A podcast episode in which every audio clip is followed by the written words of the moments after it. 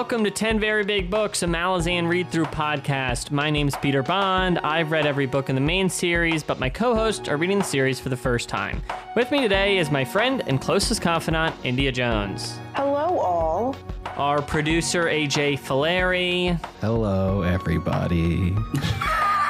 And pork fried rice and a quart of wonton, it's Josh Baker. Yo, fucking, I was gonna say take me out to dinner first, but done. Ready to go now. Today on the show, we're talking about chapters four, five, and six of The Bone whoa, Hunters. Whoa, whoa. Pete, that nickname comes from my lovely brother, Lou Filleri. Thanks for giving the nickname. Thanks, Lou. And for donating to the show. More importantly, are you, guys, you guys, fri- are you guys fried rice people or lo mein people? I'm a lo mein bitch. I'm just a through plain rice person. Ew. Sorry, I get plain rice, but I usually get the General Tso's chicken, so I mix it up with the sauce and stuff. Oh, look at... God, your poor taste buds. Sorry, I have a refined I agree. palate. Aj, not the order I would go with, but the plain rice is a solid pick. Thank you. I disagree. I'm with you, Josh. Lo mein all the way. Oh Thank my you. Gosh. We got a rice cooker recently. It's changed. It's changed my life. Our rice oh, always you mean, comes you can't, out good. You gotta have a rice cooker. What else? It comes out good. They, like, we got one for fifteen dollars. Crazy. Wait, yeah. Can you make all kinds of rice with that, like Spanish rice? Uh, it just. Yeah, I, I've, co- I've no. I've I've made Spanish rice in my rice cooker. It comes out nice. There you go. That's really good to know because I can't yeah. make rice. Every time I make it, I fuck it up. Yeah. I, I got so tired of being bad at it when I lived with Peter. Like I, I fucked up rice every single week. It felt like, and that, that was like is... one of the first. First things I bought when I got my, when I got a job was a rice cooker. I was like, I've made it. Every yeah. time you, I make it, it's just like congealed. Like it's just like mm-hmm. like a bowl of oatmeal in there. Yeah. The the my hottest my hottest tip is to just get the cheapest rice cooker you can find because they all work on the same technology. Okay, cool. I'm gonna look into guys, that. G- guys, we didn't even. I had a fun intro I was gonna do, but sorry, this, we is, this is better. This is fine. You know, I love. You know, I worked at a play, a Chinese place for a while. Sounds great. We can get into it, but... But? What was your intro? All I was going to say is I think I introduced what chapters we were reading, and mm-hmm. that's and- almost, I've completely stopped doing that. I haven't introduced the, what the book is, who Steven Erickson is, the chapters we're reading. I've stopped for dozens of episodes now. You well, know? No, you're nothing if not no. consistent. Really? Are you sure? I just feel like I hope this isn't the episode people are starting with. Well, that would be, sorry to say, psychotic. If this is the yeah, episode people yeah. decided to just pick up. yeah. Or if they pick it up and have no idea what this show is.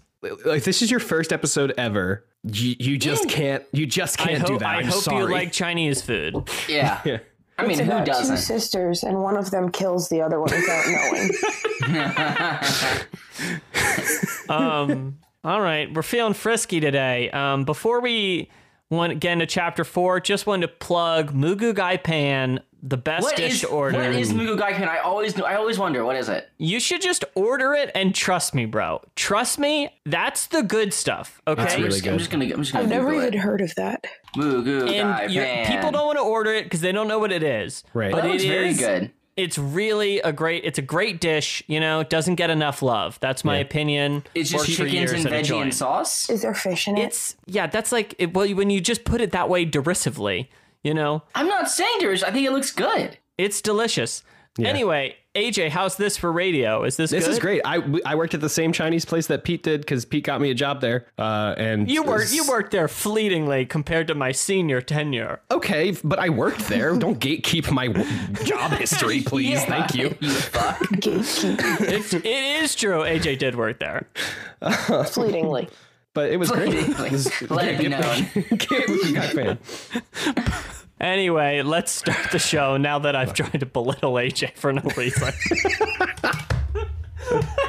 I'm so right. tiny. Sorry, buddy. Let's get it going. Chapter four. Mappo and Icarium come across a crevasse and delve within it.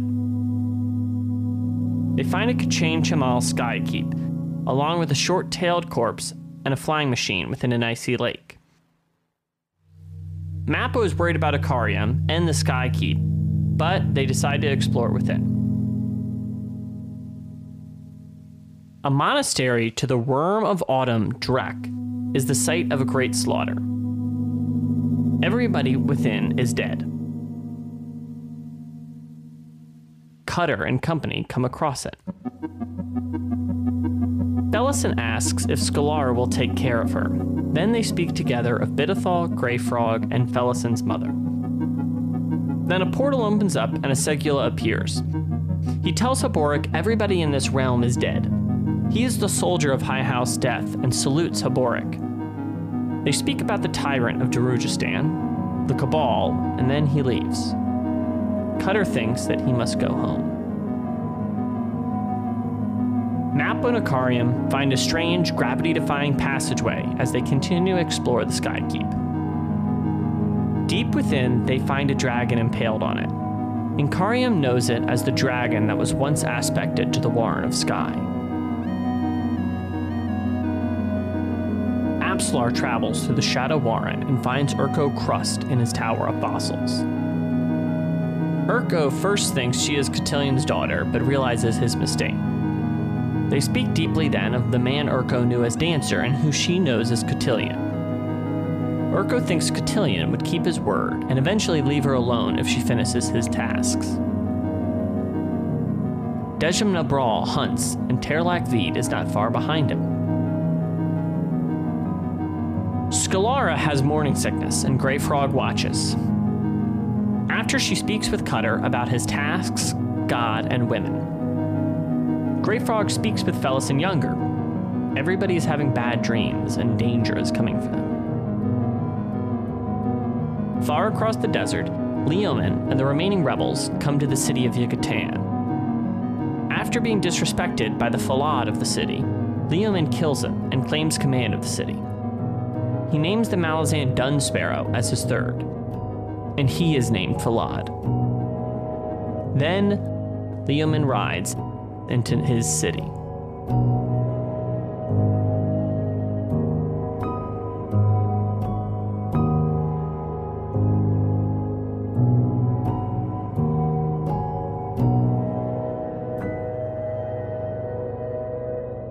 Josh!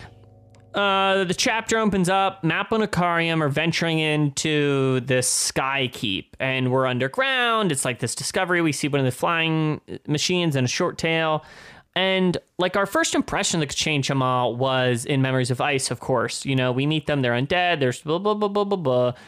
But this is like a deeper thing, and we're seeing these Sky Keeps close up, and we're venturing within them. How did seeing these Sky Keeps build on your impression of the K'Chain Che'Malle, and what did you make of this kind of exploration scene? Uh, really, I, I did not expect to... So, in some ways, I feel like Steve has changed the rules of his of his series dramatically when this chapter began, because like I fully believed, as did I think a lot of people in universe believe, that the K'Chain Che'Malle were extinct and like kind of just gone from the from the world at large. And we've really changed the game, which is kind of like learning that no, they've they're still here, their keeps are kind of maybe traveling the warrens. I don't know. I was very confused though, because like the characters who have so far found the K'Chain Che'Malle, their response has been like, oh, they're dangerous, we gotta be careful. Like, I'll put, like, it's like, it's like if A J and I were walking through the woods and then there was a T-Rex, right? Like, A J be, is Mappo and Icarium, and, and their response is, whoa, a T-Rex, better watch out. And my response is, what the fuck is going on? That's not supposed to be here. And no one is reacting that way, and it's kind of confusing to me, if yeah. that makes sense. You know like, what I mean? You think people should be like, oh my god, an extinct race. Like, yeah, blah, an blah, extinct blah, blah. race that is like, no, I mean, I get it, they're also dangerous, but like, it. I mean, I guess if you live in a world where you can just fucking talk to gods, I guess crazy shit is a bit less crazy, but I don't know. I, I found all the reactions to like all this stuff strange, personally. Mm. So, the exploration, though, was very, very cool, and man, I was so disinterested in Mappo and Icarium, and I still am a little bit, but I'm... I'm at least now invested in seeing some sad boy time with the two of them, because they are on the precipice of something and I don't know what it is and I feel bad for them. But that's... They are on a precipice. Yes. A J, what did you make of this sequence? Uh, I thought it was neat.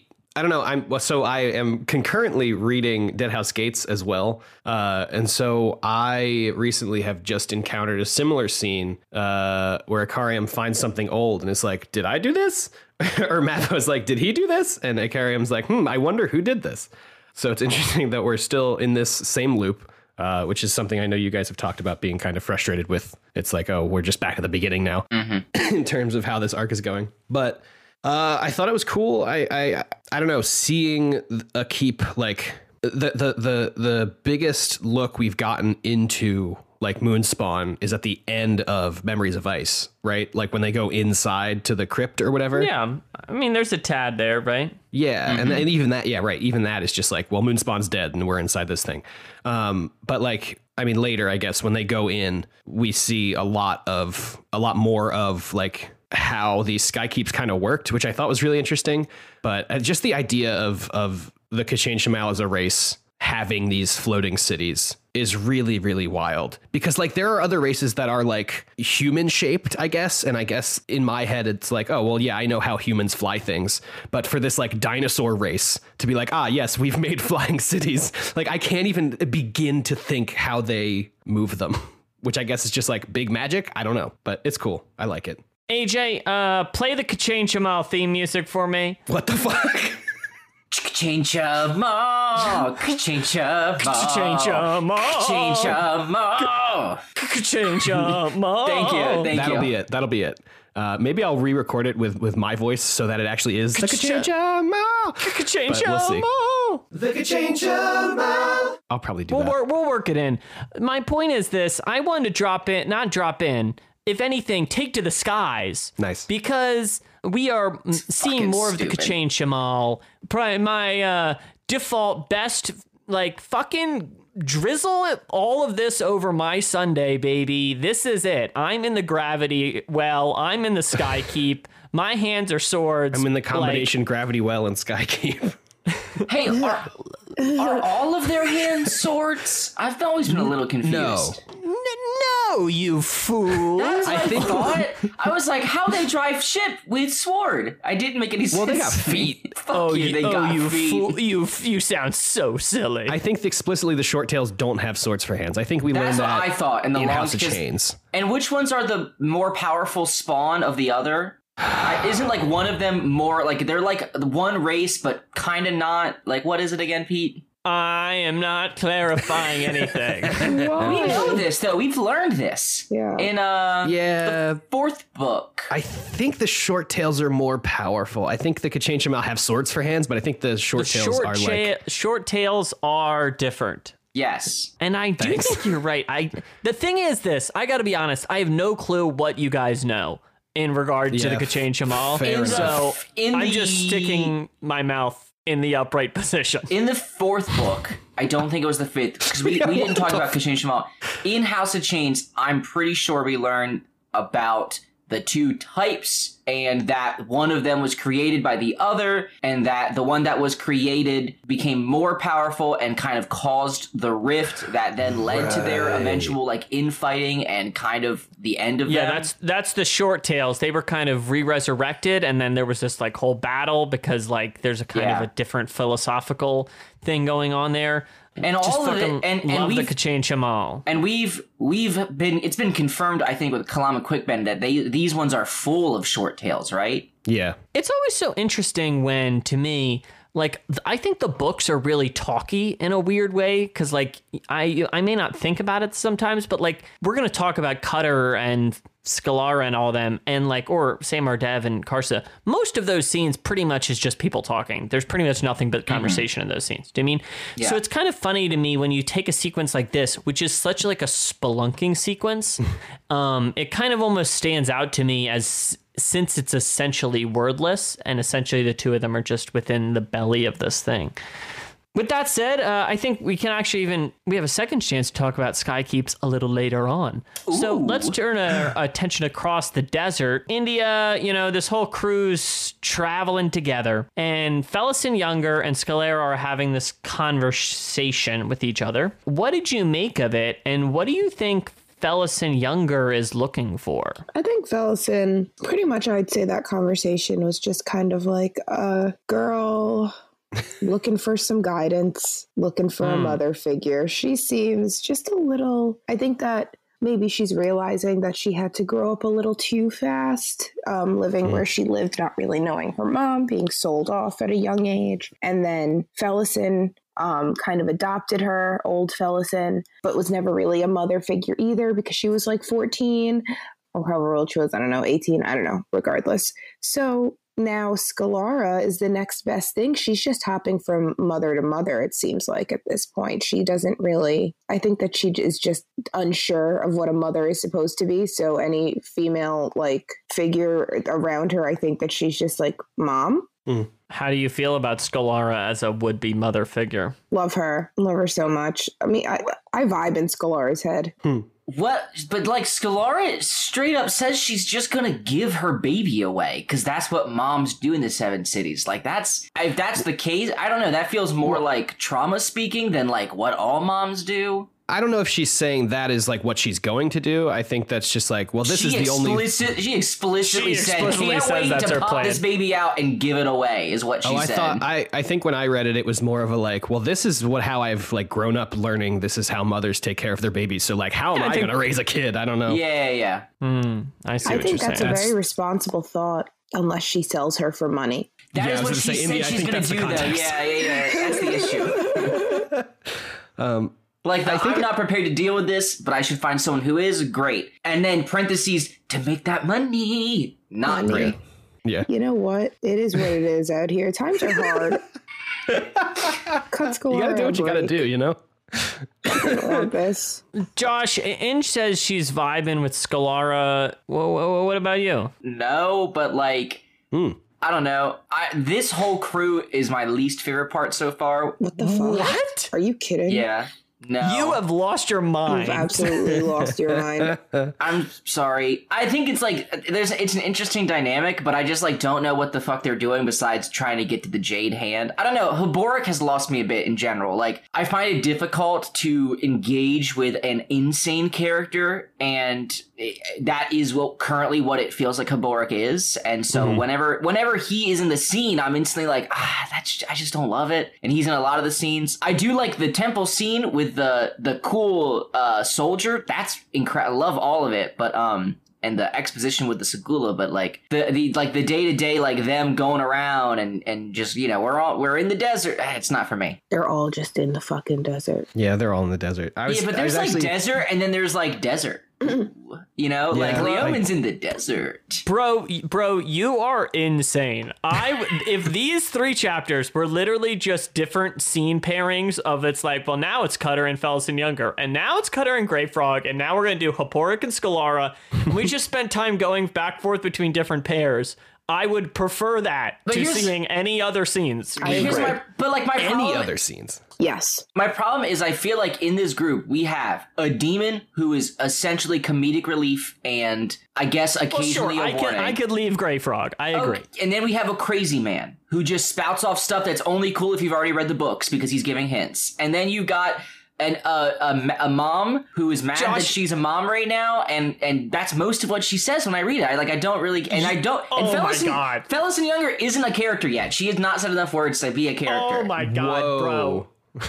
That is my opinion on this group. I don't love um, it. I take issue with the Felisin Younger is not a character because she's I, a character in the book, but like, to, what do you, what would you say are her are her defining traits? Well, I am going to leave the podcast. If, if, it, if Josh, if we're just talking this specific book, I, I get, I guess, kind of not a lot. But her in context of the rest of her whole story of like where she came from and how she acted in House of Chains and like where, you know, what her whole vibe was there. I think this is a really interesting part of Felisin Younger's story. Like on on I'm reading a quote now. Uh, she says, I feel as if I'm going backwards. I felt older back in Rariku. Now with every day, I feel more and more like a child. And it's just like, that's so interesting to me because I, in the last episode, I think me, I think I said like, I didn't really know what she was doing because it felt like she is like a kid now. Mm-hmm. Uh, and t- for that to be the point, I guess, um, I think is actually pretty interesting because I don't know if throughout any of these books, we've seen a kid deal with like what it's like to be a kid in this whole thing, You know what I mean? I would say we've had it at least a couple times. Last book, we had the dead one. I can't remember her name right this second. But Kettle wasn't, like, was having an internal struggle of, like, what's it like you know? to be a child? Because Kettle like, was like... I, I kind of get what you're saying, but, like, I don't know. I feel like it, I feel like this book has... Uh, the book so far, I've had several children characters who have all just been, like, her, are all kind of off the deep end. And Felisin's, like, the most normal of them, you know? Grub is just a, a, a prophecy-spouting madman. I don't know. All it's right. just it's, we can move on. This well, is just not my it, cup of tea. It's not my favorite part. Of the I can Whatever, get mad man. at Josh again, but what what is uh, obviously we're on the same page about this plot line. These plot these plot lines. Yeah, I agree. I also think it's interesting that little Felisin is like copying Scillara as well. Like oh, with the Durhang, yeah. Like she had copied, I feel like older Felisin with her little when she was being like a little sassy in the last book. She was trying to like mm-hmm. emulate her, and now. Now there's Scillara, and she's like, well, let's, let's let's try this out. You know, just growing up. Yeah. And that's what I think is so interesting about it. I agree. And their conversation about Bitothal, very interesting, I find, you know, mm. and talking about them in the relationship to him, who kind of obviously hangs o- over a shadow as a shadow, you know. I think for me, the reason I can, and then we, we should move on, but I think the reason here, well, Since we're since we're around, the next question I wrote down, we're staying in the pot. A J, mm. uh, Cutter speaks here about feeling like a leader and that like the group wants him to be to lead them. You know, why mm-hmm. do you think he feels that way? Well, I, I mean, Heboric straight up says to him. Yeah, they do. Heboric is the one that says like, hey, you're a leader. Like he fully just sure. says that sentence. Um, so what do you? But what it's do you clear, but it's clear that outside of Heboric saying that that. Cutter feels the pressure on him already. Do you mm. mean? Yeah, and I, I guess mean, I wonder, where do you think that's coming from? Uh, I think just by the nature of the situation, like he is has taken this initiative, and I think he kind of feels like he was like appointed in some way by uh, like Iscaril Pust or like Cotillion or Shadowthrone or whoever um, to like watch after this group and like accompany them. So that's, I, I think he's just kind of acting on that, and is also kind of just like acting on his his impulses now, which are just like survive at all costs. Mm-hmm. Whereas Scillara and Felisins are kind of just like, I'm here hanging out. um, and Heboric is like, I'm just a crazy person with no hands. And Greyfrog the Gene is, people. Ah!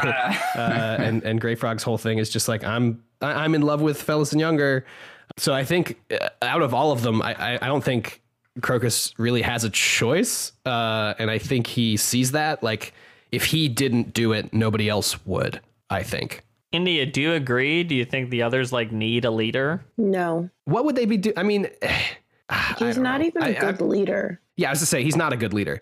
I have, I have such a dissenting thought on this one, like, too. We don't need you. Doesn't mean we don't want you. But we don't need you. It, yeah, it's what like Scillara says this chapter, right? Don't fuck I, around I, and think that we do need you. I feel like what they need is they need to know who is going to be the one to make the decision in like the in the emergency scenario. Because if they don't, because like if they don't like accept Cutter now, then like I feel like he's the most ready to give solutions in crunch time. You know what I mean? Mm-hmm. And like they need to be ready for that. Uh, and I also feel like Cutter has been needing to, I've wanted Cutter to be a leader like since the beginning, and this is his first chance at it. And he has a, such a shit crew to to try and work with in terms of like able to get out of a hairy situation. Yeah, well, I, I think we're I, about, I like Cutter as leader. We're about to. You find like out Cutter what... as leader? Yeah. I have such a dissenting opinion on this. I'm so sorry. Listen, Crocus Younghan is my favorite character in the series, but he. is not a le- good leader for this crew, and I, I would reject the idea that they need to be led, you know? I well, that's, reject yeah. that outright, you know? Hmm. I guess. I don't know. I think I'm kind of... I think I'm with Josh, more or less. It's like, in an emergency situation, someone's going to have to make a call. Yeah. Uh, well, sure, I guess if they were playing a game of touch football, they someone needs to make a call, but that's what what are we talking about here, bro? Well, like this emergency situation that has just arrived at the end of of these sections, the, this book rather, of like something is coming, we don't know what it is. I don't know. I I, I just feel like it's going to be a lot of Heboric doing weird magic stuff, and then Scillara, Cutter, and Felisin trying to escape. And I think uh, Cutter being the like seasoned warrior of that pack of the three of them, I think is going to help. I don't know. Mm-hmm. So Josh, you mentioned that this scene where the Seguleh ap- appears, the soldier of Ooh. High Owl's death, really like stood out to you. Like, obviously, I, I think it kind of stands out for an obvious reason. Um, what did you take away from the scene, and why did it grab you? What I got out of the scene is that the Seguleh are much like the Mandalorian sect that we see in The Mandalorian, where they have like retreated to the old ways. And I did not expect that because, like, you know, everyone talks about the Seguleh as if this is what they've always done, but I find it so interesting that this this dude is like, nah, we used to be cool. I don't know why they don't fucking talk. Like, chill out, guys. I love I love that he's just so casual about it. The guy's energy is fucking frantic. Yeah, I wouldn't it's, say casual is, is anywhere in the in yeah, my sentence describing like, well, this man. He's very frantic in his up, and isn't he? He's the one that's constantly like, I'm gonna fucking kill Hood. Isn't that what he's like screaming about a lot? Josh, you talked about it at the K'Chain Che'Malle. People have an, a resounding chill with people with portals opening up out of yeah. nowhere, someone speaking to them, and then portals just like sometimes just people appear yeah. and then they're gone, and everyone's pretty chill about it, you know? I really want to, I can't wait for like the one time in the book where we were just like Joe Schmo peasant and it happens and their whole life is just fucking shaken. Like, I don't know why I'm fucking firing, man. People just pop out portals, and we got soldiers to death. I can't. I want that. I want that chapter so badly. All right, and so Apsalar's traveling, and she comes to the fossil tower we've seen once before, and she talks with Urko Crust, this kind of old guard soldier, about uh, Cotillion, the dancer, you know, the two different ones. And um, Urko thinks dancer is trustworthy. Do you think Apsalar should trust Cotillion? That's a really, really good question. Um, I think, I don't know if this is a hot take, but I'm going to say, yeah, I think Cotillion feels like kind of bad.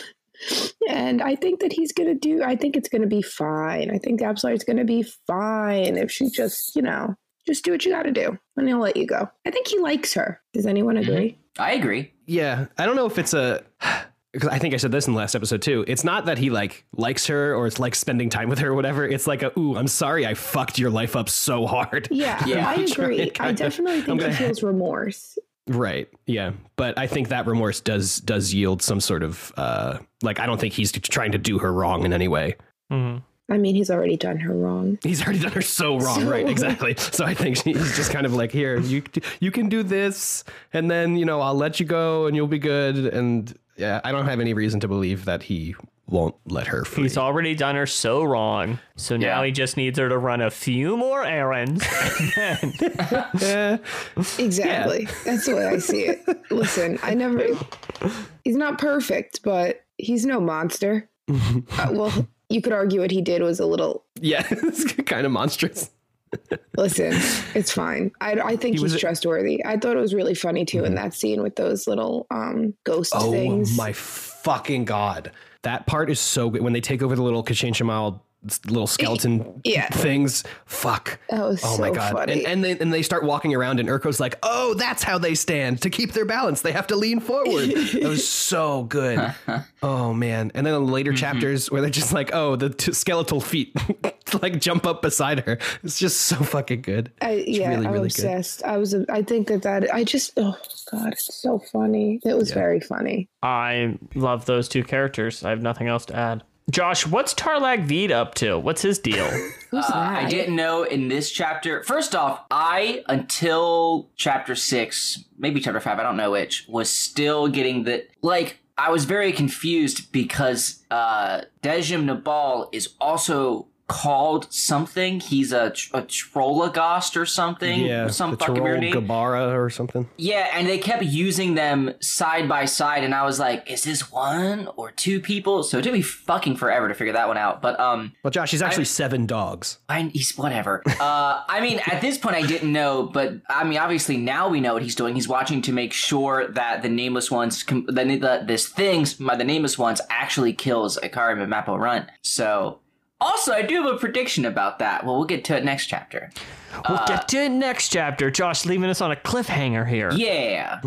um. All right. So uh, to return to uh, my favorite group, put a little pin on it. A J, Scillara speaks with Cutter here about what he, what Cutter's doing there. and why Cutter's protecting them, about the gods. What is Scillara doing there, and why, do you, like, I don't know, what do you think she's looking for out of traveling with them? I mean, I, I mean, we, we don't know what Scalara's life was like before House of Chains, but she kind of talks about it with Felisin, where it's like, you know, she was just in this fog of, you know, Durhang and stuff, and with, with Vidithal and all that. And, you know, I don't know, or like we as the audience, I guess, don't know where she would go back to. And I think for her to be here and to like accept Heboric's, you know, blessing or whatever, Um, and to decide to, to go on with him, um, I think just kind of speaks to like she doesn't have much else besides herself. And I think she knows she has a better chance of surviving with, at least with Heboric, but also just like with a group of people, as opposed to just like going back to wherever she came from. Because like where the whirlwind like was, like Shaik's camp and stuff, is, you know, destroyed or whatever now,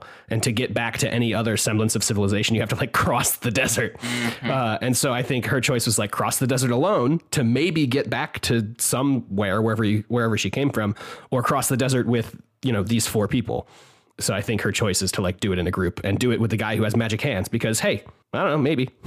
Also, she, Greyfrog definitely isn't talking to her because she's pregnant, right? Like, it's got to be some weird shit where Greyfrog's talking with the baby or something. I, I'm constant. That's, like, the one thing that I, I really has gripped me, is why Greyfrog won't talk with her. Anyone have any thoughts? Uh, I mean, I guess that's part. That could be part of it. I really don't know. I haven't thought too hard about it. Okay. Well, when Greyfrog does that weird thing with Cutter later, mm-hmm. where he's just, like, spitting weird facts, that was weird.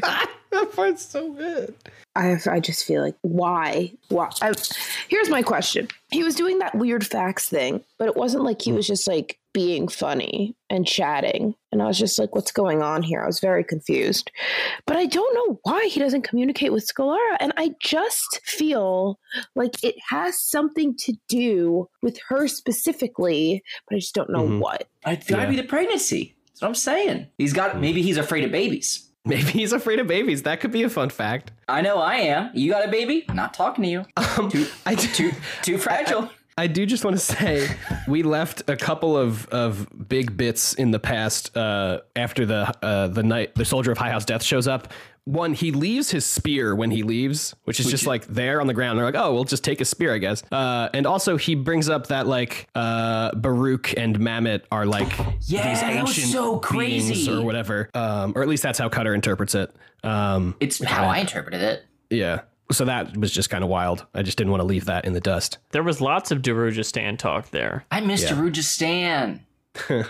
Cutter does too.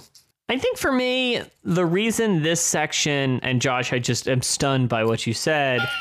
I feel blindsided. Not only do I love the conversations between these characters, but mostly I feel much more invested in these characters than almost any of the others in the book. Do you mean mm. Apsalar probably amongst them, you know, mm-hmm. but easily more than anyone in the fourteenth Army, I care about these characters above them. So I that's agree. that's how str- that's yeah. how strongly I feel, Joshua. So I was quite struck well, when I'm, you. I'm sorry. Well, Josh, you had a different opinion than me. So how, how? Imagine the nerve. You know. You know, there is no such thing as a right opinion. Well, in this case, in this case. Before we roll on to the next chapter, we just want a quick stop and thanks everyone who's backing us on Patreon. Just appreciate it so much. It helps keep the show going. Josh, why don't you thank these lovely people? Yes. Maybe. Give me one sec. As soon as A J gets it up. Hey. Yes. Gets it up. When did we record last? The fourteenth? Idiot. Nice. A J, keep that in the show. All right. Thanks to these incredible human beings, we've officially got over two hundred patrons on the Patreon, which is silly. Uh, so thank you to Sam, Matt, Ben, the Elder God Draconis, Mickey, and Ian. Yeah, I really thought I, thought I read the Elder God Draconis last time. Like, I have a vivid memory of that. Yeah, I think somebody else's name is also the Elder God Draconis. Um, but we did get a very nice message from this, the Elder God Draconis, uh, specifically saying like, and I make two hundred, and then like being very nice about the show, which is cool. Like, I, it's, yeah. it's a wild milestone. Thank you very much for the message. Uh, and thank you very much to anybody who sent us messages about, you know, they're enjoying the show or just any of your thoughts, honestly. Um, you can always send us message on Patreon. Patreon. Uh, it's usually me checking them, um, but I'll, I'll, I'll shoot stuff to Pete if it is what I, yeah. I run the I run the Twitter. Are yeah. we just talking no? About I'm just I, I was just saying like if you send a message, it usually goes to me. But I and if anyone um, has some Scrapple hot takes, I'm always here for your Scrapple hot takes. And the Discord right. was going wild about it. Yeah, thank you so much for backing the show, uh, dude. Yeah, thanks, thanks. It really means a whole a bunch. So chapter five. Okay, in I got another sale on Etsy. Hell yeah. Ooh. We're at three sales that were not from my friends. You're all moving on up in the world. Chapter five. Invention is discussed between Samar Dev and Karsa. Samar Dev investigates the keep and the corpse of the short-tail that had seemed to kill all the Malazans. Samar dissects the beasts, finding mechanisms within. After she tells Karsa of an island called Sepik, split into two populations. They agree to travel there together. Samar sees spirits being drawn to Karsa. Quick Ben speaks about what happened on Genabacus, the ghost of Raraku, and the Parans. The burned tears interrupt them and bring them to the Adjunct. Tavor asks what they found in the Imperial Warren. ten to twelve K'Chain Che'Malle Sky Keeps travel through the Warren. Quick Ben thinks the Imperial Warren could be the old K'Chain Che'Malle Warren. Tavor orders them to infiltrate and find out what's going on. Quick Ben and Kalam reluctantly agree. The Scorpion, Joyful Union, is killed by the new captain, Feridun Sort. Bottle disrespectfully salutes her in response and tells the captain his name is Smiles. Captain Feridun Sort speaks with Fiddler. She dispenses orders to them, including Smiles, to have a double load. Fist Kenneb speaks with Grub and then leaves. The Fist worries about Tavor, missing Quick Ben, and growing dread amongst the soldiers. Hellion wakes up, now on her eighth day, at her new post in the fourteenth. Bottle speaks with Maybe and Lutz about Joyful Union's death. Then Bottle speaks with his squad about Feridun Sort. Korok suspects she's hiding her background and that she actually comes from a powerful post on Stormwall. They're going to hold off on killing her. Quick Ben plans to infiltrate one of the Sky Keeps with only Quick, Kalam, and Stormy. Dejim Nebrol has neared its prey and now lies in wait. He foresees a new empire that he will lead. Apsalar speaks with Tellarist and Kirtle about time and the great forest that once covered this land. Apsalar calls upon her warren and enters these shadowy forests, seeing destruction from where dragons once fought. She sees a ship sailing. She wades into the forest and finds an anchor and rope covered in shadow. She climbs up the rope, up aboard a ship, where she finds Ganoes Paran. They start to talk about gods and knowing your enemies. They will catch up more as the boat sails together, now on ocean water. Samar and Karsa leave together, continuing their conversation, when Karsa speaks of an army, waiting at home for him. As they near cliffs, Heboric declares that there is a war to bury all the elder gods. Scillara thinks Heboric has gone mad and admits to Cutter. She is pregnant.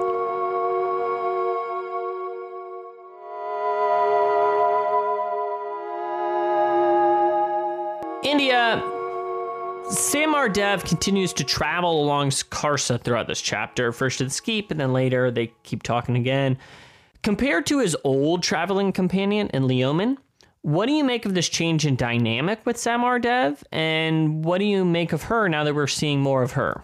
I think that um, I like the the difference in relationship. I think that she's a little bit more challenging and um, opinionated. I think, I don't know. I just think that they're not as like they don't really, they're not palling around, you know, they, like they are. But I just feel like it's more like, this is a weird thing. Instead of like a friend thing, it gives me more of like sibling sibling vibes, sibling rivalry mm. vibes, mm. Mm. Um, which I think is interesting. I enjoy it. I think it's very funny, actually, because I like the, the the kind of bickering between them. And I also, I don't know, Samar Dev is a little bit more like, they're different in that I feel Samar Dev is more, um, I guess, looking for, like, more interested in the information of things hmm. and trying to figure things out, which I think is different from Karsa, who's just kind of like, yeah, let's go. We're going to go now. And that's what we're going to do. We're not going to, we're not going to talk about, it. We're going to be about it. But um, Samar Dev is more like, well, let's like look through this and like, let's kind of dissect this and see what it is and then figure things out about it. So I kind of like that dynamic. Um, it adds a little bit more texture and layers to the story. Um, A J, what do you make of the contrast of these people? Andy, I think you're d- nailed it one hundred percent. I think I, I think oh, I agree with a lot you said. I love Samar Dev. Aj, mm-hmm. what do you think? Yeah, I think uh, getting these scenes from Samar Dev's P O V is really good at kind of, I don't know, it it, it has me thinking about Karsa, has me thinking about Karsa, period. It's not just like, oh, I'm with Karsa, I know Karsa's deal. Like, seeing him through Samar Dev's eyes and, like, some of the stuff that he does that she notices, I don't have a specific example, please don't ask me, is just is just pretty, is pretty interesting. And I think the Karsa's interaction with her is cool, too, because we haven't really seen Karsa not be, like, duty-bound or something. Like, right now, he's just kind of chilling, like... He doesn't have this like big goal of like, you know, bringing up forth the apocalypse or like figuring out his past and, and getting the, the the big cool sword or anything or finding the giant horse. Like he has done all of that stuff. And now he's kind of in like he's in the, the hub town between quests. You know what I mean? And so he's just kind of like chilling and and meeting this new character, uh, you know, meeting Samar Dev. So I think it's it's pretty cash. It's pretty cool. Uh, and I like it. Josh has just picked up a kitty cat and brought the cat to the recording. She was meowing at the door very loudly. I did hear her meow. Yeah, she's in my lap now. She's happy. I have a houseplant. Ooh. I have to be honest. Mm-hmm. Karsa is a character that really gets under my skin, and these scenes really were bothering me. Why? And I love Samar Dev. She's like the thing that makes these scenes tolerable. But I really, a, a little bit of Karsa goes a long way. And these chapters, he just keeps being there and he keeps saying stuff. And I just, it really, I just can't handle it. I can't handle it. So, hmm. whew. But yeah. That's that's where I'm at, and I'm clearly holding in. Mm-hmm. I'm I'm holding within this rant, you know? Why not why not let it out? I just think I just personally feel like so much of what Karsa says is so stupid.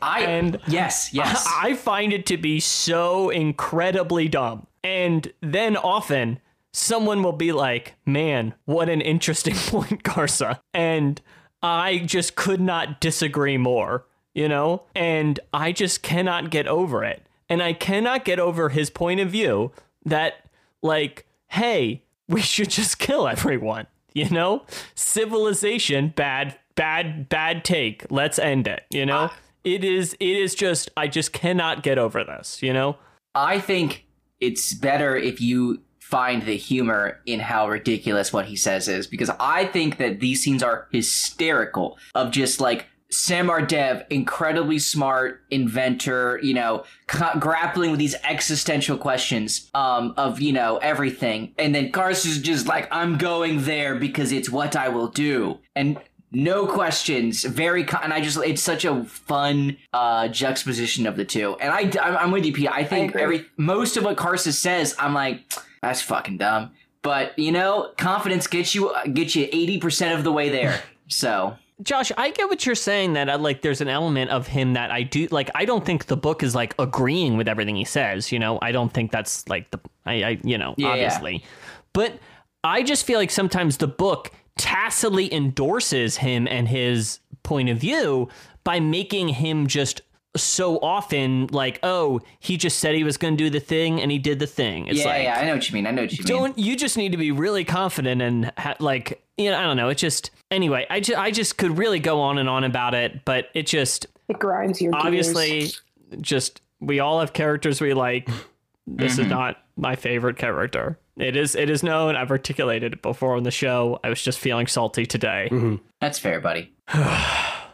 So. A J, A J, ask a question. I can't. No, I've got, I've got it. Okay. I really want to talk about the beauty of simplicity. Some like sometimes Steve be doing a lot. Yeah. You know, he does the most a lot of the time, but mm-hmm. I really love when he when he decides, no, no, no, I'm going to make you have the strongest feelings in under two sentences, and that is exactly what happens when this fucking captain comes in and squashes Joyful Union. But I like, I felt, I felt Bottle just die uh. inside. And like, we know that Bottle has some shit inside of him that you probably, you know, if it bubbles over, like he could probably do a lot of damage. And I just loved the, I thought of like, man, imagine this captain comes up and is just like, all right, time to switch to, you know, really get my, you know, let him know I'm here. And me squash the squash. And I would love if Bottle had just been like, ah, and melted her. It would have made my life. But I just thought it was such a good... And it's like, I just love that it's a scorpion. And it's just, it reverberates. Like, the next scene is these other guys. They're like, we've got this new scorpion. And Bottle's like, it's over. They've killed Joyful Union.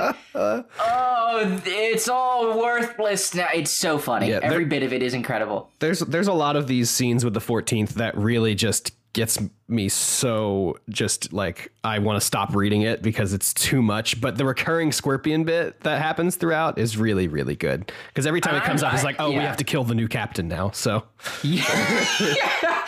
They're like they're actively plotting to murder her over yeah. this scorpion. It's yeah. so funny. And honestly, that was uncool. I, It, I yeah. could see them murdering her, which really kind of sucks, honestly. Like, yeah, uh, I don't know, because honestly, she feels like a good direction for the fourteenth. They need some discipline, you know. We're gonna see. We haven't actually got to see this meeting yet. It's been set up, but we haven't. We're, I mean, we, we know it's gonna be said, but it yeah. hasn't actually happened. I'm excited though. Yeah.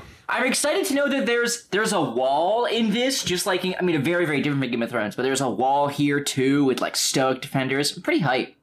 I think all media needs a wall. Full Metal Alchemist has a big wall in the snow, and those characters are some of the best characters, and they're there for only a moment. Pete, any wall thoughts? I literally, I literally just read Stone Wielder, a book about this wall. Really? um, I didn't know that. That's cool. I thought I assumed Stone Wielder was a Karsa thing because he has a big flint sword. I just, I, I said it was stupid, which I, well, you know, I, do, I, I regret saying, but.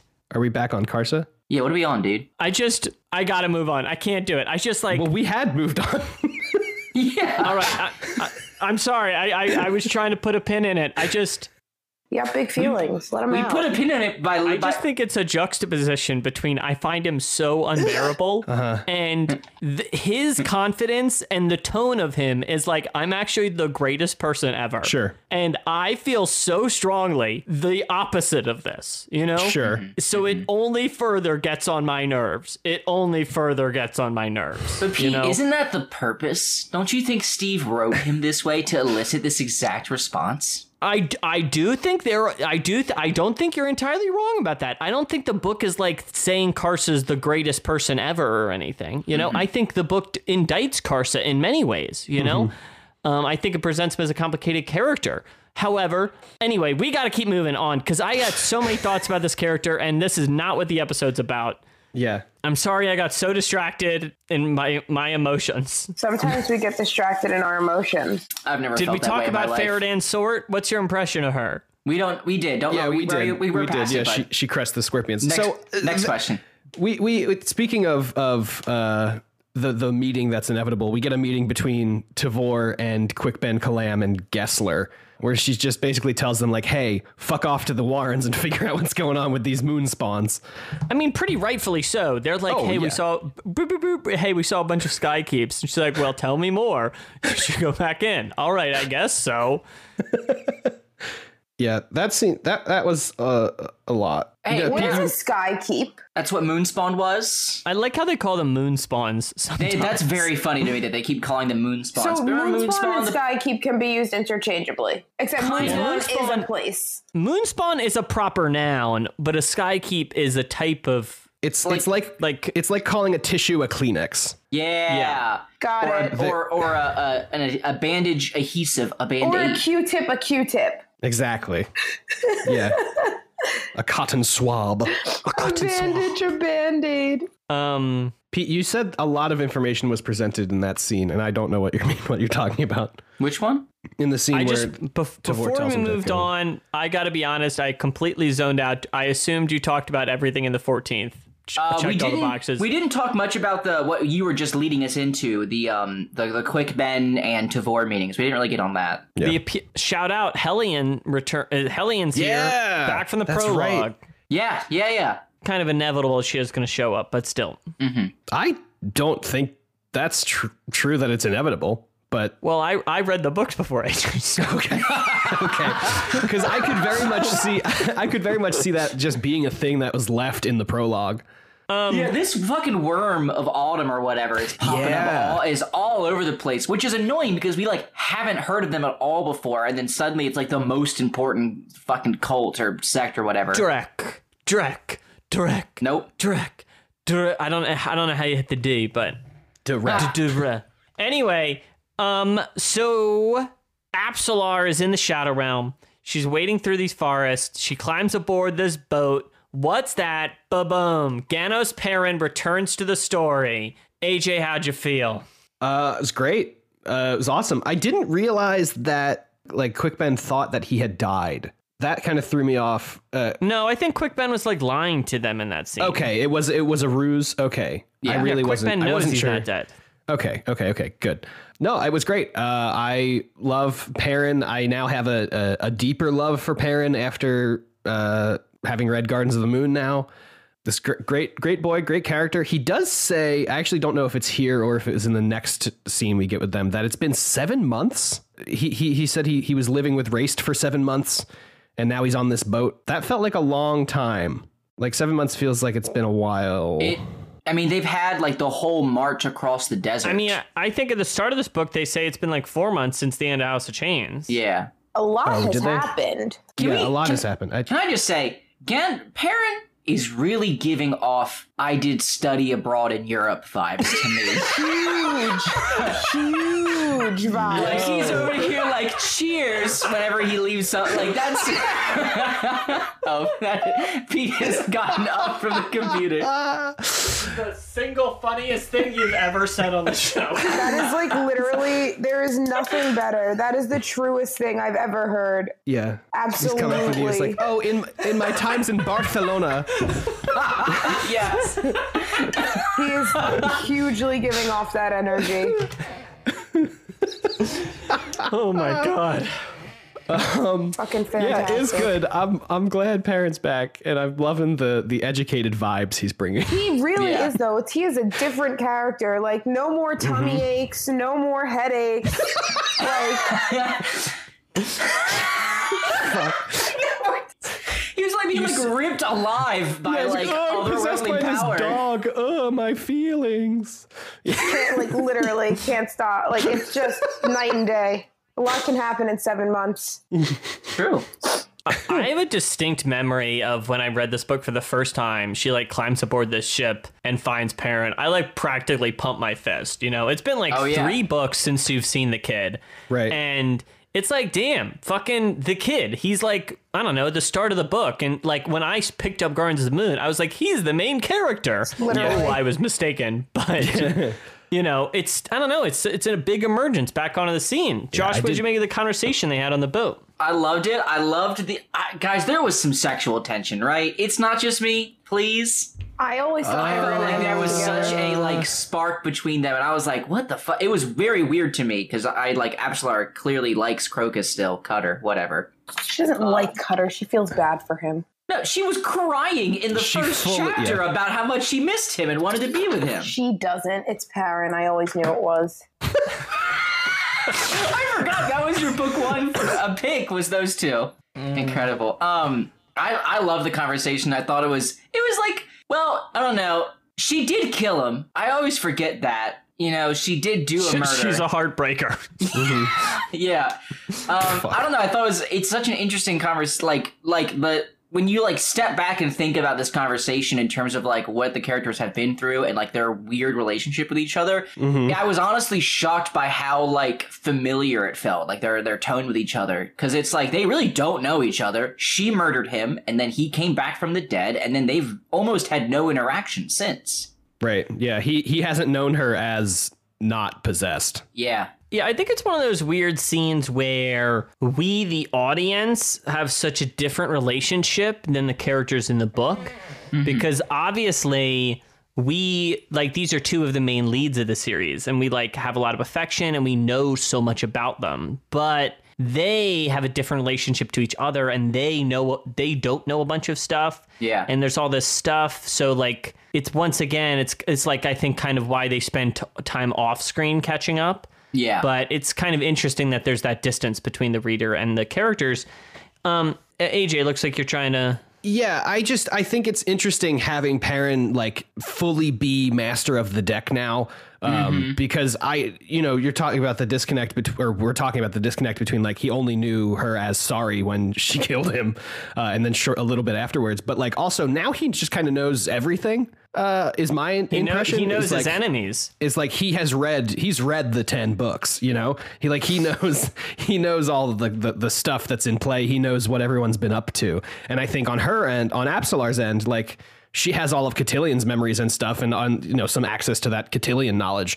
So I think, honestly, they know each other better than like uh, they normally would, you know? India, what do you think this means? And are you ex- for Paran to enter the story? And are you excited that Ganoes is in the book now? I am excited. Um, so I I think it's going to add an, a, a level of uh, more things that I don't understand, that is deck of dragons or whatever. So um, master of the deck, whatever he is. Mm-hmm. So I feel like that has to obviously come into play at some point, which I'm not super excited about because, again, I don't. It's just like another thing. It's like, what the fuck? So I'm sure he's going to. I don't know. I do think that he will have hopefully a really big part in this book because I did miss the character, um, except for like I missed the character that we met. I didn't necessarily love him when he was going through that that time. Oh, when he was having that time. When he was he was just not not a good time. Oh, he was he was. Oh man, listen to you. I know. I was just not about it. It was just annoying. Just like shut up. um, oh, Christ. It's just how I felt. Um, I I just I I don't like the lamenting. Such a such an overdone thing, you know. We get it. You're sad. We're all sad. Anyway, I digress. So I'm intrigued. I'm excited to see what he does. I, I have no fucking concept. No idea. This is a whole new Paran, like literally a whole new mm-hmm. character. So I have no. I don't know what to expect. I, I I'm I'm intrigued to see if there's like a though. Um, if him and Apsalar do kind of stay together, if you know what I mean. What do you mean? Just travel together, I suppose. Do some shit. Um, I, I I don't think they're gonna end up together because they're both from such like no way, high yeah. perspectives. Like they're they're outside of the like they're evolved. They'd be they'd be too powerful as a power couple. Truly, um, yeah. You can't have two alphas. So, um, I but. Do you think that Paran really didn't fuck with uh, Absalar's what is Cotillion? Yeah. Right? I mean, Cotillion killed him. Right. Yeah, technically it was Cotillion in Sari's body. So I do question what might happen in the grander scheme, you know, mm. in that way. Mm. Is there beef? Are they beefing, Cotillion and Paran?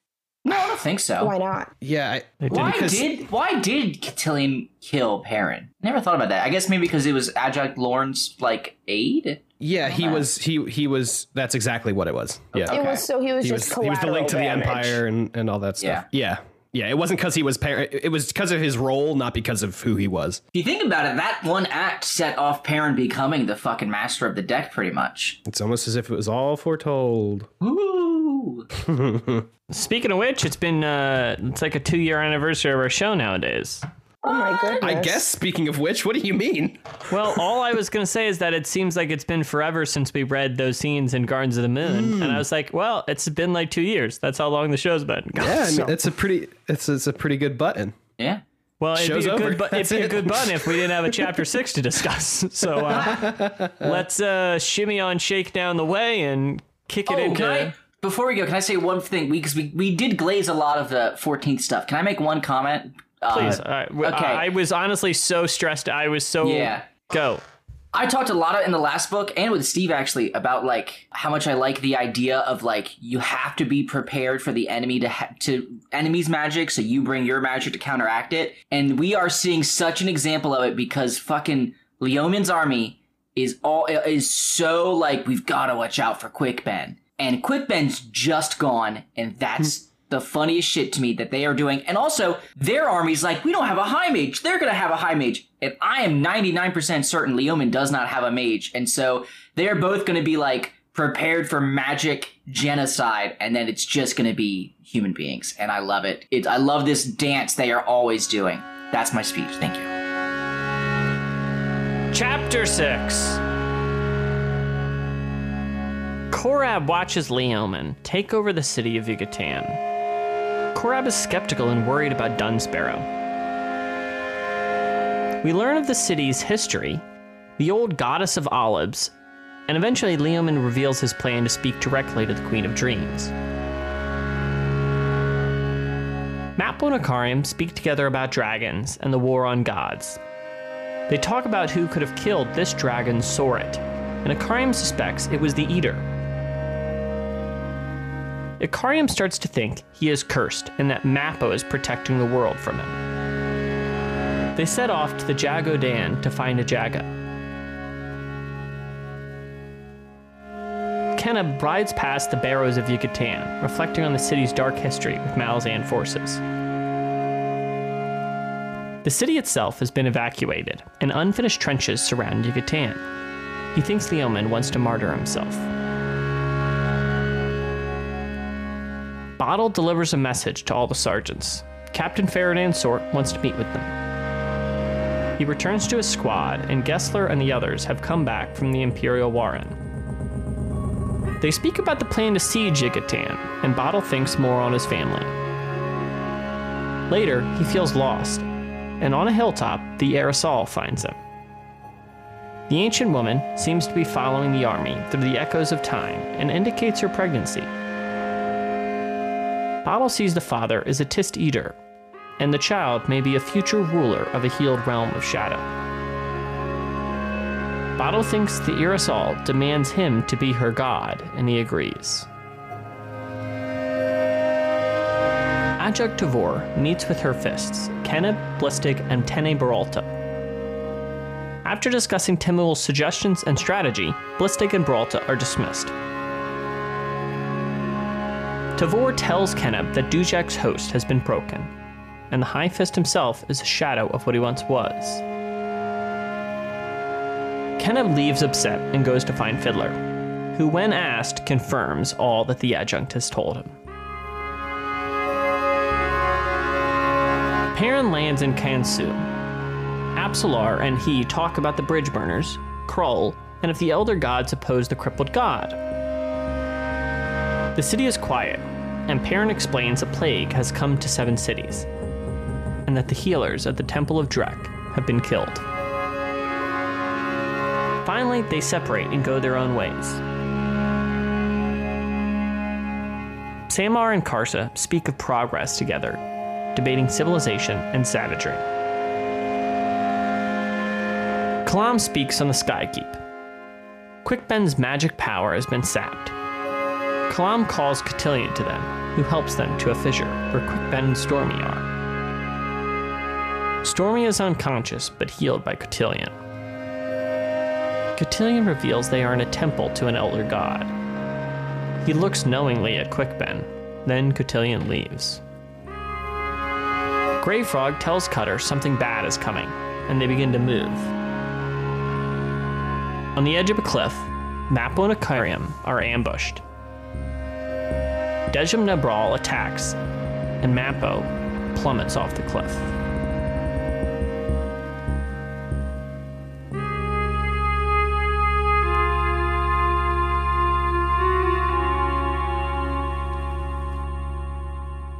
A J, we haven't touched on it thus far. Mm-hmm. Um, Yucatan and yes. Korab. Yes. So Kor and earlier in chapter four, we saw them come to Yucatan. The the Falad was killed, and Leoman took control of the city.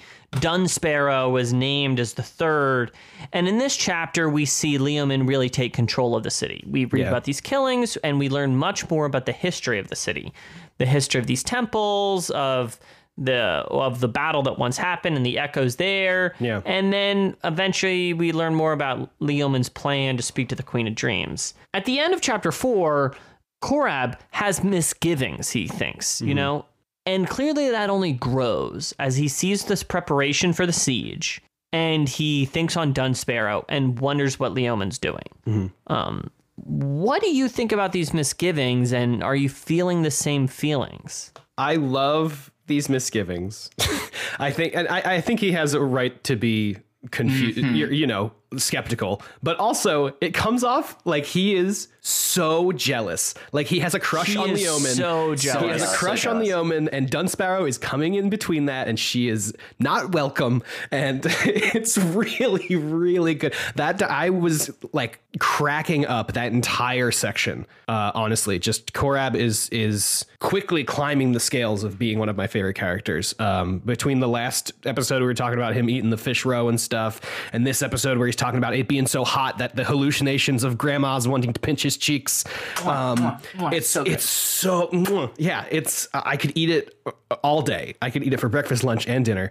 And I think he has earned some of these misgivings, I think. I mean, he's seen so much go wrong following Leoman, uh, and somehow doesn't see that Leoman is the common denominator.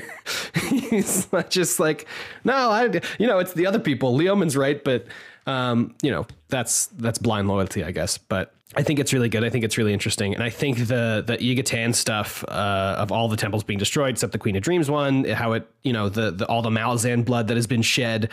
Um, I think that's really interesting thinking about it now. Uh, in one of these chapters, Quick somebody says something about uh, like blood magic or something, and Quick Ben says, ah, the best kind, uh, which makes me think something real fucked up is going to happen, uh, because Yucatan has all of this blood in the sand. But we'll see about that, I guess. India, do you have misgivings about Leoman? And uh, what did you think of the scene where he kind of kills the Falad and takes control of this city? And, you know, he's the big, he's the Falad now. Uh, Leoman is having a life crisis, I think. He is confused. He doesn't even know his place. He's out here just saying, well, it is me, but like, you're a liar. I don't believe it is. And the fact that he just randomly killed that per did anyone see that coming when it happened? Or oh, am I no. just, I was like, what the frick? What is going yeah. on here? You can't just do that. This person was laughing, and then you just, what? Anyway, pissed off. He not shouldn't into have made it. fun of Leoman the, of the flails, I guess. Clearly. And now you know. If you don't I know, now you know. I think it's pretty reasonable, right? Like, the, the, the Army of the Apocalypse has fallen apart, and they're like, okay, you take the Book of Dryzhna, and you get out of here with, like, a couple hundred guys. You're in charge now. Mm-hmm. Like, of course, he's out here feeling like, well, what do you mean, bro? You know, like... For a second, I thought you were saying the decapitation was reasonable, and I was like, that's a horrible thing. Of all the takes we've had on the show, I think that might be the wildest one. That is not true, but I just mean in general, I think Leoman is, I agree, I think but Leoman yeah. is feeling, you know, having a bit of a crisis. Mm-hmm. Josh, um, uh, we didn't really talk about it, but within the K'Chain Che'Malle Sky Keep, um, they come across this dragon that's crucified, um, and we're meeting, we've met a few more dragons this book, and this is not the first crucified one we've seen in the series. Do you like learning more about them? No. Okay, why? I, it's okay. I guess my issue is I feel like the dragons are so mm, like disconnected from it. To me, they feel disconnected from the the actual like on the ground story we have, that they are like a little bit too heady for me. You know, mm. I'm sure like on a reread, the dragons have lots of cool things about them that I would get. But right now it, it it's they're just pieces to a puzzle. and the and Steve still hasn't handed me the box to show me what the puzzle looks like. Mm. And so that that's kind of how I feel about them most of the time. They're cool. Yeah. I mean, dragons are sick, man. You know, uh, there's a reason they're in all fantasy, but I, until I know more, they kind of are just sort of, I'm, I'm sort of like, I'll care about you when I understand you. Something I learned about myself in Gardens of the Moon when Anna Mandrake turns into a dragon in the finale of that book is I just love dragons. And when one shows up in a book, the book gets better. That's just if that's a mathematic fact, you know, M- more dragons, better book, you know, that's just science, mm-hmm. baby. You know? Yeah. Mm-hmm. So mm-hmm. I love seeing this dragon and, uh, you know, it's metal. I think it's interesting that the uh, we've seen two, well, one crucified and one just like on a pike, right? This one was just kind of on a spike. And the P O Vs that we see these dead dragons from are like Trull and Unrak, who are like two ancient people or whatever. And then also Mappo and Icarium, who are even more ancient. So it's so both times it's just kind of like, hmm. dead dragon. Yes. And like, that's all we get mm-hmm. out of it. And it's, it's, it's just yeah, like, okay, yeah. well, okay. yeah. I mean, I get what you're saying, but I do think to almost loop back to what Josh was saying at the beginning of the episode, it's kind of a writing jam. I mean, like, did you really want to read the people be like, whoa, this is crazy. Oh, yeah. Yeah. Like, yeah, for sure. I'm just, I'm yeah. just saying it was interesting. I don't know. Uh, so Icarium here is speaking more about himself and like thinking about like who is protecting who and what is my relationship to Mappo. What do you think it would really mean if he comes to terms with who he is, you know? Um, as someone who hasn't yet finished Deadhouse Gates, I don't know. We're recording that episode in like a few hours. In twelve Damn. hours, we will. I will have finished Deadhouse Gates. I'll, I'll go to sleep and wake up to a finished Deadhouse Gates. Yeah. Uh, maybe. I'll, oh, there's a cat on the camera now. India's become a cat. Wow. Beautiful baby. Hi. Um, but I think I, I, it can't be good, right? I just don't know, because it seems like all this uh, adventuring that Icarium did over these hundred thousand years or whatever has been like, seems like it was him walking across the world, making these timepieces and laying down prophecies. Mm-hmm. And I just think it's so, I don't know, for, for whatever set him off initially, like the first time that he needed to be, you know, memory wiped or whatever. I just think it's so wild that that it outweighs the like th- tens of thousands of years of him walking around like just being a dude in the world. Yeah, I'm curious what what it, what it was, because it can't just be like, oh well, he wiped out like one. I, I don't know. I mean, it's a big thing. He, he wiped out one civilization, genocide. But like one civilization in the context of like how big this dude's life has been doesn't seem worthy of like mind wiping him. I I, I just don't know. I just really don't know. And also, why isn't he just killed?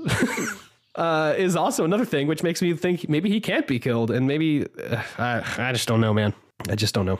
So, India, on the doorstep of Yucatan, we catch up with the fourteenth. Uh, like last chapter, we're touching on with various people in it. And um, this time we catch up with the Fist Kenneb, who thinks Leoman wants to martyr himself. He speaks with Tavor. Bottle is there. He has this encounter with Aerosol. We hear that Dujek and his host are not to be relied on. Which of these storylines really stood out to you from the fourteenth? It, I more so come with a question of why um, with Tavor, because I, again, I just feel like we still, there's not much going on about, like, I don't really know much about my girl Tavor. And my question is, what happened? I wasn't fully understanding when she, like, no longer, why she no longer trusts. Who does she no longer trust? The guy, the, the people who she made have the new leader. Dujek One Arm. Yeah. So what, why? What happened? Does anybody know? Like, why does she no longer trust them? Uh, I actually think it's not that. She, like, has uh, that scene later where she reveals that it's more like she's kind of assuming a lot of, like, responsibility and kind of anger from her soldiers because she, like, they don't have a backup. That's what that whole scene was about. So I really think whenever uh, at this point after book four, I think basically you can assume that whatever the soldiers think about Tavor is probably wrong and is probably exactly what she wants them to think about her. Mm-hmm. Oh my gosh. Is what it seems like. I could yeah. be very wrong. We don't we don't get we don't get much one on one time with Tavor. Right. I, I think you're right, Josh, because there there is like a line where she says something something to the effect of like, I'm willing to sacrifice the respect of my army uh, for like a successful victory yeah, or something, yeah, yeah. which is something like, like that. A wild prospect, but I guess. Mm-hmm. Yeah, that's pretty, I don't really, yeah, that's my thoughts on mostly that. I hate, I hate those parts of the book. I am so disinterested by any of the um, fourteenth and any of mm. anything that has to do with that. So I didn't like any of it. It's boring to me. I don't enjoy right. reading it. I don't, I don't understand it. I don't know where they're going with it. And that's how Thank, I feel about that. This is this is the this is the main difference I think between me and India is that she loves the Scillara Crocus crew and I love the fucking fourteenth with a passion. Yeah, definitely. I, Josh, Josh, I thought you were gonna say that. So yeah, well, I love all of them. I love the scene where they're like dismantling a cart and they've bound and gagged the cart drivers just kind of because they're like, we're tired of eating dust, and it's like, but you're here. You made it. I don't get why you're mad now. It's so goofy. I think they yes, might have murdered those people. no, no, no. They were bound and gagged. Bound, gagged, you, and you... motionless, it said. It explicitly said motionless. Well, they wouldn't be motionful if they're bound. So true. Depends on how they were bound. That's and, so, so deep, Josh. And if they had, if you do a murder, you don't bind them afterwards. Unless they can come you back as a zombie. Bind them before and then kick the crap out of them because you're mad about eating their dust. If, right. they're, if they're as unstable as they seem, that seems pretty reasonable of the things they would do. Eat I like to dust, assume my nerd. I like to assume my good good soldier buddies aren't doing casual murders to their other soldiers. But listen, why are I'm these your good? Why, why, Josh, why are these good buddies? We don't know anything about these people. I because I think I think Steve does such a good job of characterizing them with such little amount of work, and I don't I like like I if you asked me. To tell you any of those traits, I couldn't right now. And I get that. I get that that probably sounds bad. But I like that as I'm reading a scene, I get such a vivid image of what is going on in all of these individual soldiers and their like mentalities and stuff. And I love it. I think it's sure. I, I think it's very well done. You almost A J. Don't need to know. like, exactly. A J, A J, what do you want? A, a once thief from the streets of Darujistan, who we've now followed through multiple books across continents, through all these different paths in his life, or some soldiers being rude and and salty to each other. Wittershins, Wittershins, who speaks with a silly voice. well, you know, it's it's, it's it's it's just a tough choice for me on these two characters here. Anyway, yeah, setting aside yeah. my good nature ripping. Josh, what what stood out to you here? Was it Kenneb? Was it this talk of Dujak? Was it this strange scene with Bottle? I think it's, uh, well, first off, anytime Bottle's in, I'm so ready. I love it. Everything love Bottle. Love Bottle's Bottle. Great. Bottle's the new, whatever that character was in the third book that was also highly magical and just was kind of doing their own thing. Quick uh, Ben? No, not Quick Ben. The other, like, the squad mage that was, like, way more powerful than he ever let on with the mm. eyelash uh... shirt. Yeah, the hair shirt. Uh, the hair shirt. Anyway, um, I actually think what I like is how the book portrays this army's leadership as completely different from the army we saw in Memories of Ice, which I still stand by as saying that Memories of Ice is like essentially a perfect fantasy book because of like, it, and that's before Steve starts doing his weird shit. And I think that this is just taking that army style of like leaders conversing, working with each other. Yes, they have their own schemes, but they're keeping everyone filled in. And then this is the exact opposite, where there is one single leader. She is given the orders. She does not give a shit what you think, and that is how it's going to be. And I think it's very different, interesting to me to like see how that affects the everyman. Because like in Memories of Ice, their concern was cannibal army, not fun, and things like that. And this army's concern is, I'm going to murder the man next to me because I hate, like, the tension is so pervasive. And I think it comes from this style of leading. And I really like how it's such a, you know, the trickle down effect is just the, the top guys are mad at each other. The bottom guys, like A J is saying, might be murdering one another at night. And it's just interesting to see how this whole army is interacting with each other. I like it. No, I think it's, it's, um, it's almost like a different setting itself. The differences mm-hmm. between the different armies and the moods established within them. Yeah. And I think it's cool because we've seen that, like, e- like Dujak's army is broken. They did all those things well, and we, and you know, they it felt like they did all the things right, and they still ended up with a completely crushed soul. So I'm curious to see if Tavor's exact opposite style ends up working better. How'd you feel about that? This kind of talk about Dujak. Sad. I was so sad. I get it. You can't you can't have Whiskey Jack murdered in front of an entire army, you know, and not be broken.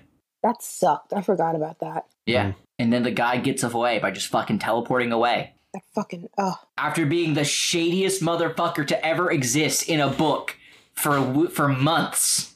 I like how in one line in this chapter, they were like, we probably should have seen that one coming, Quick Ben yeah, says. Yeah, it's like, no fucking shit. Of course you should have seen that one coming. He was awful the whole time. Yeah, I actually think it was a few chapters ago, but Aj, I'd be remiss if we didn't talk about the bottle scene with Aerosol before we mm-hmm. moved on. Mm-hmm. We we saw Aerosol before when she yes. assaults t- Troll in book four, and now here we are. What, it's such a weird, trippy scene. But what did you make of this scene altogether?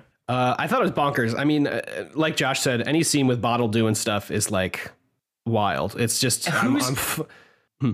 who's this voice that's not his grandmother talking right, to him? Yeah, when he's, yeah, yeah, yeah. That was that was the, the best little breadcrumb. It's like, oh yeah, when I hear my grandmother's voice, if that's who it is, um, really good, really, really good. I don't know, and and I was con- so.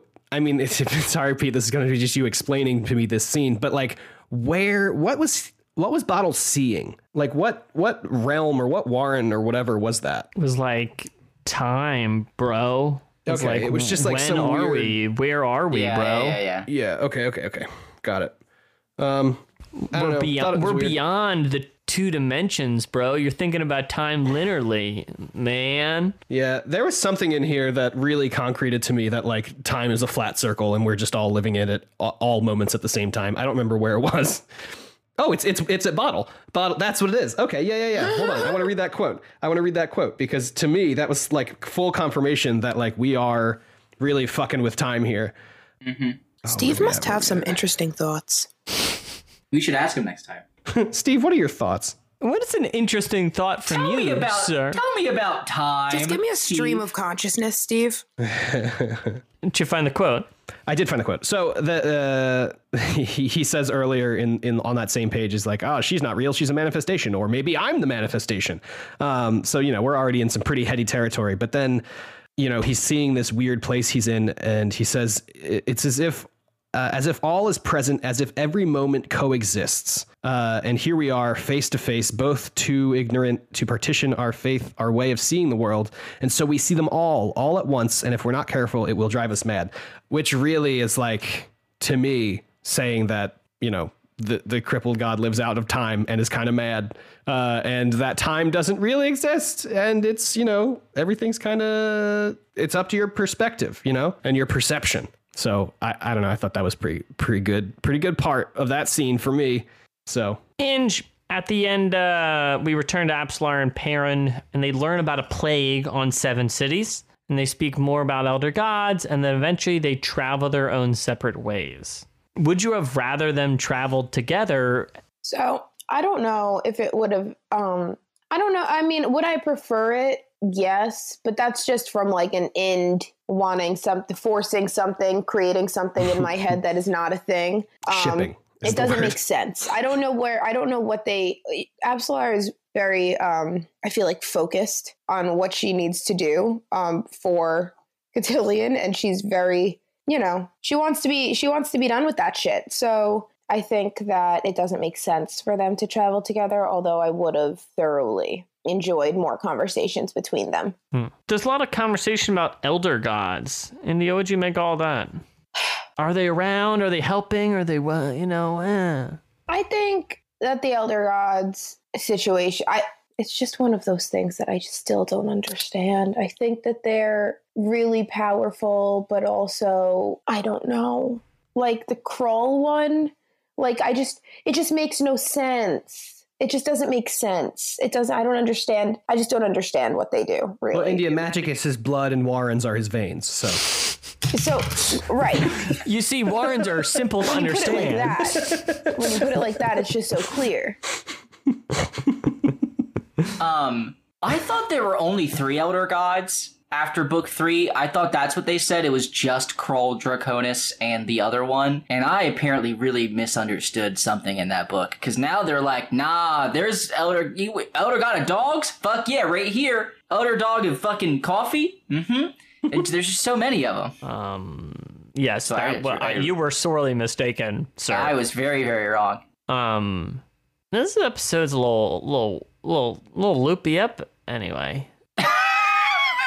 Uh, well, maybe it's just because it's you, getting late and I'm losing my faculties. That's what yeah. it is. Yeah. Let's keep moving so we can get you to bed. So the final, uh, what before we get to the book's exciting cliffhanger, let's get to, uh, you know, Kalam and them are infiltrating the Sky Keep. They go in, they're like, let's just take Stormy, and then they guess they're and them go back to the camp, and then they get up on there. The, the Cotillion shows up. There's, you know, they, the, he heals them. They talk about Quick Ben a bit.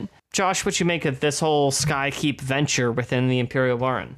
I was I was honestly very concerned. I thought Kal- thought Kalam was gonna was just gonna fall off. Mm. Um, I did love Cotillion just being a fucking goober. I, mm. I like it's so him from book one to now is so different. Like he is just he is just loving messing with mortals, and it's very fun to me. Uh, also. I feel like every other book, I feel like now I figured out Quick Ben, and then the next book is just like, oh, more surprises. So, because like we we found out two books ago, the whole like, oh, he's got twelve warrens because he absorbed the souls of twelve fucking wizards or whatever. And now Cotillion's also just kind of like, oh, and and Quick Ben's just giving him the look right back. And I, I'm so curious what it all is about. If they're working together, if there's more to Quick Ben than meets the eye, Transformers. Uh, I don't know. So I think it's fun, though. I like how in Gardens of the Moon, they're like, let's travel by the Imperial Warren. This is Ma- our Malazan Warren. And yeah. then c- cut to, it's like, they were just like, I don't know. I guess this one's ours. Dibs. You yeah, know? We found it first.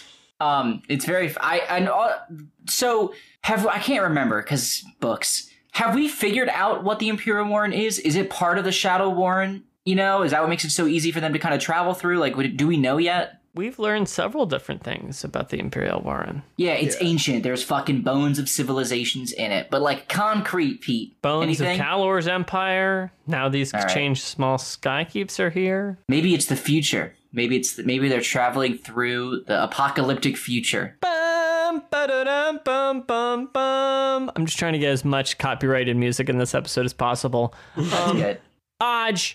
It's the ending. Dejim Nebrol finally strikes. Oh, can I raise my hand? Raise my hand. Can I raise my hand? Can I make a quick thing? I, mm-hmm. I, I alluded to it like an hour ago. I didn't um, even... Yeah. Sorry, sorry. I'm not gonna let you do it. It's... No, no. Samar and Karsa are definitely there too, right? He, that's They're definitely going to jump in next chapter and save fucking Icarium and Mappo for sure. You think? Yeah, because they stopped by a canyon and they were like, there's a there's something here. And I assumed that that meant that the beast was there to kill Karsa, and then we found out it's there to kill Icarium and Mappo. But Samar and Karsa are definitely right there. My Josh uh, hot take. I don't know. And what did you think of this cliffhanger? I like that hot take. Um, if that is the case, I'm going to freak out because... Because last time Karsa and Icarium saw each other, they punched each other really yeah. hard. I, I think... love it. Uh, I don't know. I think, Josh, that they it could be whatever is coming up on the, the Cutter, Heboric, Scillara, Felisin camp, because they, right before this final scene, we get them at camp and, and everybody wakes up and, and is afraid of something. Like Greyfrog senses something. They wake Heboric up and he's like, mm. we have to go. Can you uh, imagine if they were also near the demon and they're we're just going to get a big old fucking or maybe, party? Or maybe they sense Karsa. And they're afraid of Karsa. No, I don't well, know. Well, that could be, I guess. Because be? because Icarium and Mappo, when, when they met Karsa last time, they were traveling the steps or whatever, like on the yeah. by, by that waterfall. Uh, so I don't know how they would like re-meet. Like I don't know how they would come back across each other because uh, I don't know. I think Karsa would have like passed them and then come back, and they would have kept going. Well, so now they're like we'll, doubly I guess, far apart. I guess we'll see, A J. I'm yeah. not good at geography, so yeah, I guess. Pete, did you want to finish your intro to this part? No, my... So uh, this wraps up book one of Bone Hunters. Uh, India, what's your impression of the book so far? It's all right. I like it. It's it's okay. We're we're. It. I'm I'm not gonna lie. I feel like you guys really love these chapters. For me, I was just kind of um meh about them. They kind of yeah, were, they were boring fun. For me. So I didn't love it, but I push on. I really liked. The scene with Paran and Apsalar, though, I, I thought that was interesting. That was good for me. Aj, uh, for, first impression of this book, book six. Um, yeah, I wouldn't say I was super hot on these chapters, but I think as far as like the uh, expository chapters go of like, here's, here are the players, here's what the story is kind of going. Like, I think these first six chapters did a really great job. And I'm, you know, I'm happy again to be back with my friends, you know, all the people that I haven't seen for, for uh, two books, maybe three books. Um, it's great. J-Bone? I'm with A J. I think it does a really good job of being like, I know it was a sad book last time, but hey, remember your old pals? It does a really good job of, of doing that. Yeah, it kind of pat, like holds your hand and pats your back through this whole first six books before we get into yeah. some really fucked up stuff, I imagine. Yes, for sure. All right, everybody. Well, that'll do us here for today on the show. Thanks for always for listening. Uh, let us know what you think of the show at ten very big books on Twitter and Gmail. And next uh, episode... It's all chapter seven. Should be a good one. Talk to you then. See ya. Bye. Bye. Hello, everybody. Producer A J here, getting ready for my second vaccine tonight. Uh, thank you so much for listening to this episode of the podcast. If you'd like to give us your thoughts or feelings about this or any of our episodes, you can head on over to our Twitter at ten very big books, or you can email us ten very big books at gmail dot com, or you can head on over to our Discord, bit dot l y slash V B B Discord. That's capital V, capital B, capital B, capital D, Discord. That link will also be in our show notes. Of course, thank you to all of our wonderful patrons over on Patreon. If you'd like to pledge to our Patreon, you can head on over to patreon dot com slash ten very big books. That link will also be in the show notes. Our next episode will be about only chapter seven. Uh, it's a big chapter, literally and figuratively, so we're going to make it a special one, uh, formatting it, especially doing some special things. Uh, all that to say, we want to hear from you. What did you think about chapter seven when you first read it? Has, what has stuck with you? Uh, what did it make you feel? Whatever you want to say, we want to hear it, so please send us a voice memo. Uh, it's as easy as following the link in our description and recording yourself for one minute. We want to be able to put as many of you as we can on the episode, uh, so please try your best to keep your thoughts brief-ish. Uh, again, that voice memo link will be in the show notes. And as always, thank you so very much to Dan Geserick for making our spectacular logo. You can follow him on Twitter at A underscore W underscore Dan G for the hottest Hulu live sports takes. And of course, the wonderful music in today's episode is by the one, the only Amaranthin from their album Simulant Rain, which you can find along with their other music on bandcamp dot com. Links to their pages will be in the show notes, and ten Very Big Books will be back in two weeks on May seventh, where we will be discussing The Bone Hunters, Chapter seven. Uh, again, if you want to send us a voice memo, please visit that link in the show notes. I'll talk to you then, and thank you so much for listening.